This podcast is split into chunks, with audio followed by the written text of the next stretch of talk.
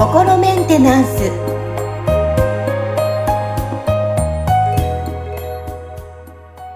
はい、えー、皆さんいかがお過ごしでしょうか？はい、えー、今日もアシスタントは三上めぐみと気候ヒーラーは？吉村隆二です。はい。吉村さん本日もよろしくお願いします。よろしくお願いします。はいえ今日は個人的にとても気になります。テーマ、えー、今日の10回目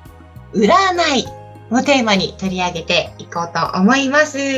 あの、はい、占いといっても吉村さん、いろいろあるじゃないですか。動物占い、はい、星座、血液、うんうん、ね、型占いなどいろいろありますけども、はい、これは吉村さん、これ何ですかね、どう思われますかね、占い、吉村さん的に。そうですね、なんか占いもすごいいろいろあるんで、多分そのね、うん、なんかこう、言ってみたら効果的なものとか根拠があるものもあれば、なんかちょっとこう怪しいものもあると思うので、そのピンキリだとは思うんですけど、まあその中でその僕がなんかこう、まあこれはちゃんとしたそのなんだろうな、こう根拠があったりとか、そのいわゆるよく当たるみたいなあの部類だなと思うものは大きく分けると、その一つはなんかタロットとか、なんかそういう霊視みたいな、はいはいはい。はい。そのエネルギーを読み取るみたいなね、液なんかもそうですよね。だから、その、こう、言ってみたらなんかそういう宇宙のエネルギーとか見えない領域の情報をこう受け取って、で、それをなんかそのカードでこう出すことで表現するみたいな。だからこれってオラクルカードって聞きます？ね。そうですね。オラクルカードとか。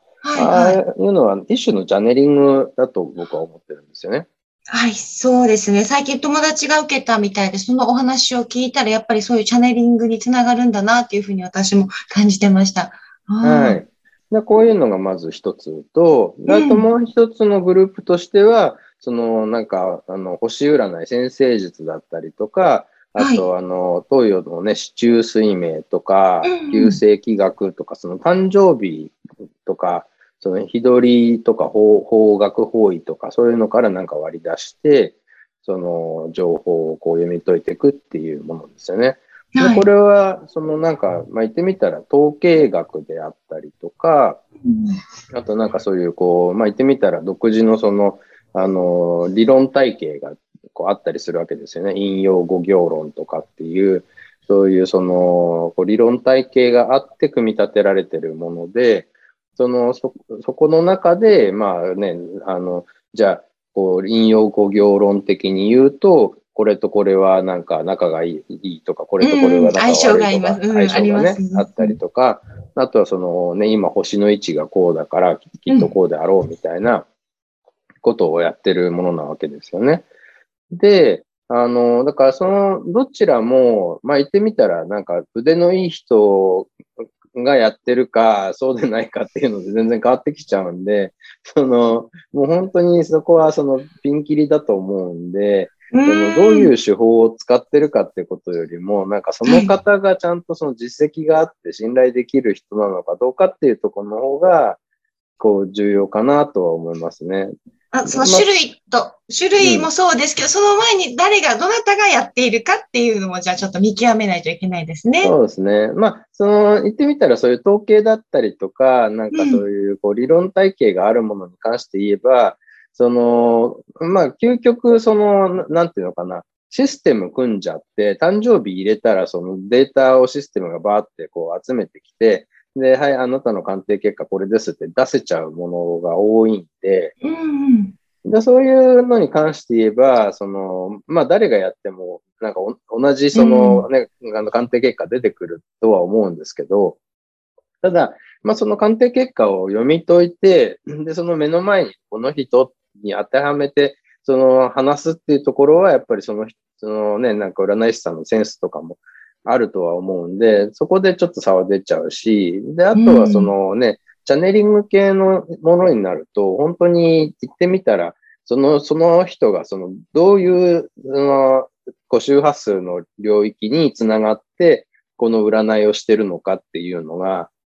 まあ、占い受けに行く側からしたら全然わからないわけじゃないですか。うん、はい。だからそうなると、その、なんていうのかな、本当にその、こう、口コミでこの人は信頼できるみたいな話を自分が信頼できる人が言ってたら、ああ、まあじゃあ信頼してみようかなっていう話になってくるんで、見極めがちょっと難しい、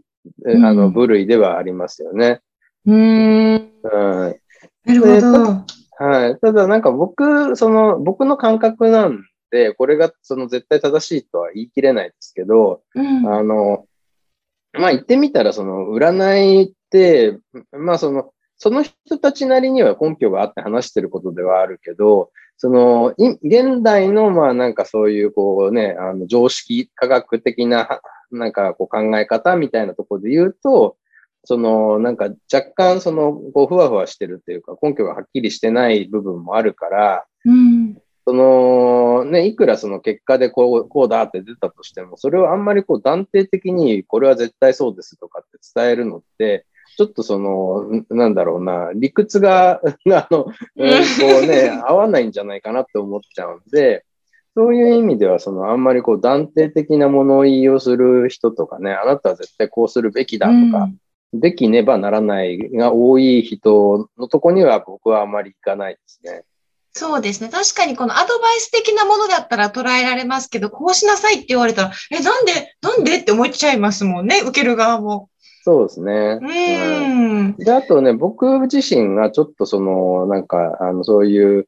誕生日で、あの、割り出す系の占いを、一応その、どういうものか知っときたいっていうのもあったんで、ちょっとだけかじったことがあるんですよ。うん、あの、まあ、全然その最初の方でこう、ね、言ってただけなんで、その、全然極めてもなんいないんで、なんか、そのちょっと若干表面的な話にはなっちゃうかもしれないですけど、ただ、その、まあ、僕がその、ね、自分なりに、僕も結局チャネリングしてる側だから、あんまりそのチャネリ、うん、チャネラーの言うことを信じない方がいいですよみたいなことは全然ね、そんなこと思ってはいないんですけど、はい。まあ、その、一応僕がチャネリングしたで、こう受け取った情報と、それからこう、ま、学びに行った、そのね、こう誕生日で割り出す占いのところで学んだその引用語行とかの学問の内容とかって照らし合わせてみると、その、あ、きっとこうだから、その占いってある程度当たるんだなって僕が思ってるのは、その、こう人がこう生まれるとき、あの、うん、肉体って、まあ言ってみたらその DNA っていう設計図に基づいてできてるわけですよね。はい。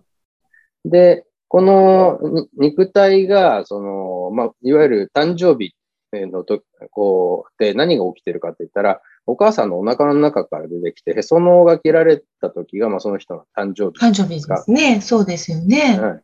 で、その、その時に、その人の肉体が持ってる設計図の中に、その日の宇宙の状態がなんか書き込まれてるみたいなんですよ、どうやら。ほう、初めてこれを私聞きました。はい。うん。だからその、こう、星がどの位置にあってとか、その地球とのその、こう位置関係や角度とかっていう情報が、こう全部、その、その人の肉体の、まあ言ってみたら、そのなんか DNA のどっかに書き込まれてるみたいなんですね、うん、どうやら。で、それがあるから、その、なんとなくその人の肉体はこういう傾向を持ってるよねっていうのが、ある程度、なんかそれでこう固定化されたまま、こう育ってくるんですよね。で、だから、その誕生日の情報がいつでもその人はその持ってるんですよ。誕生日の宇宙と、そして今日この日のこの時間の宇宙との相性みたいので、その人の運勢が、こう、ね、なんか上がったり下がったりしてるっていう、そういう仕組みっぽいんですね、どうやら。はい。よくね、ありますよね。今日は満月でなんとかにこう、星があるから、なんとかの人はいいよっていう、この生まれの人はすごいいいよっていうふうにも聞きますもんね。そうそう。だから、そこはその、なんか肉体の持ってる傾向とか特性っていうのは、その結構宇宙と連動してるんで、それで大体いつ生まれの人はこんな感じだよね、みたいのが出てきたりするわけですよね。だから、あの動物占いなんかも、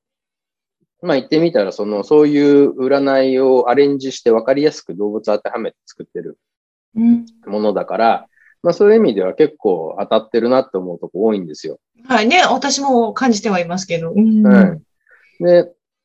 だから、まあ一応僕はその、なんかね、その占い習いに行った時にそこの先生が言ってたのが、まあこの誕生日のことでわかるのは、まあその人の全体の約40%ぐらいで、残りの60%はその人の生き様で決まるっていう言い方をしてたんですよ。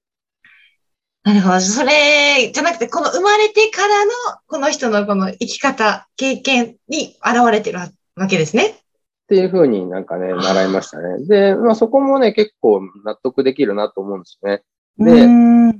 で、で、一応さっき言ったように、その肉体が生まれた時の宇宙の状態がこの肉体に書き込まれてるっていうお話をしましたけど、その、じゃあね、人間って肉体だけの存在じゃなくて、魂と肉体が合わさって、こう人間になってるっていうふうに僕は捉えてるわけですよ。そうすると、魂の特性はどうなんだっていう話になった時に、魂の誕生日ってよくわからないじゃないですか。わからないですね、確かに。ね、そうそう。だから、魂の特性は肉体の誕生日とは特に関係がないんですよ。そうですよね。うん、その意思とか、この今喋ってるのもどこから来てるかわからないですもんね。そういうこと、そういうこと。うん、で、だから、そのまあ、意志とか心っていうのは、肉体も心を持ってるんで、肉体の心と魂の心が合わさって人間の心ができてるんですよ。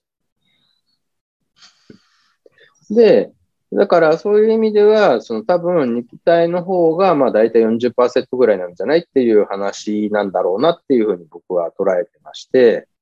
で、それもだから要はその魂があんま目覚めてなくて肉体の意識メインで生きてる人たちも世の中には多分すごいいっぱいいるし、で、そのなんかいろいろと人生経験を積んでいくうちに魂がだんだん目覚めていくことで、魂の意識がそのか、なんていうのかな、関係してる割合がこう、より大きくなっていくわけですよね。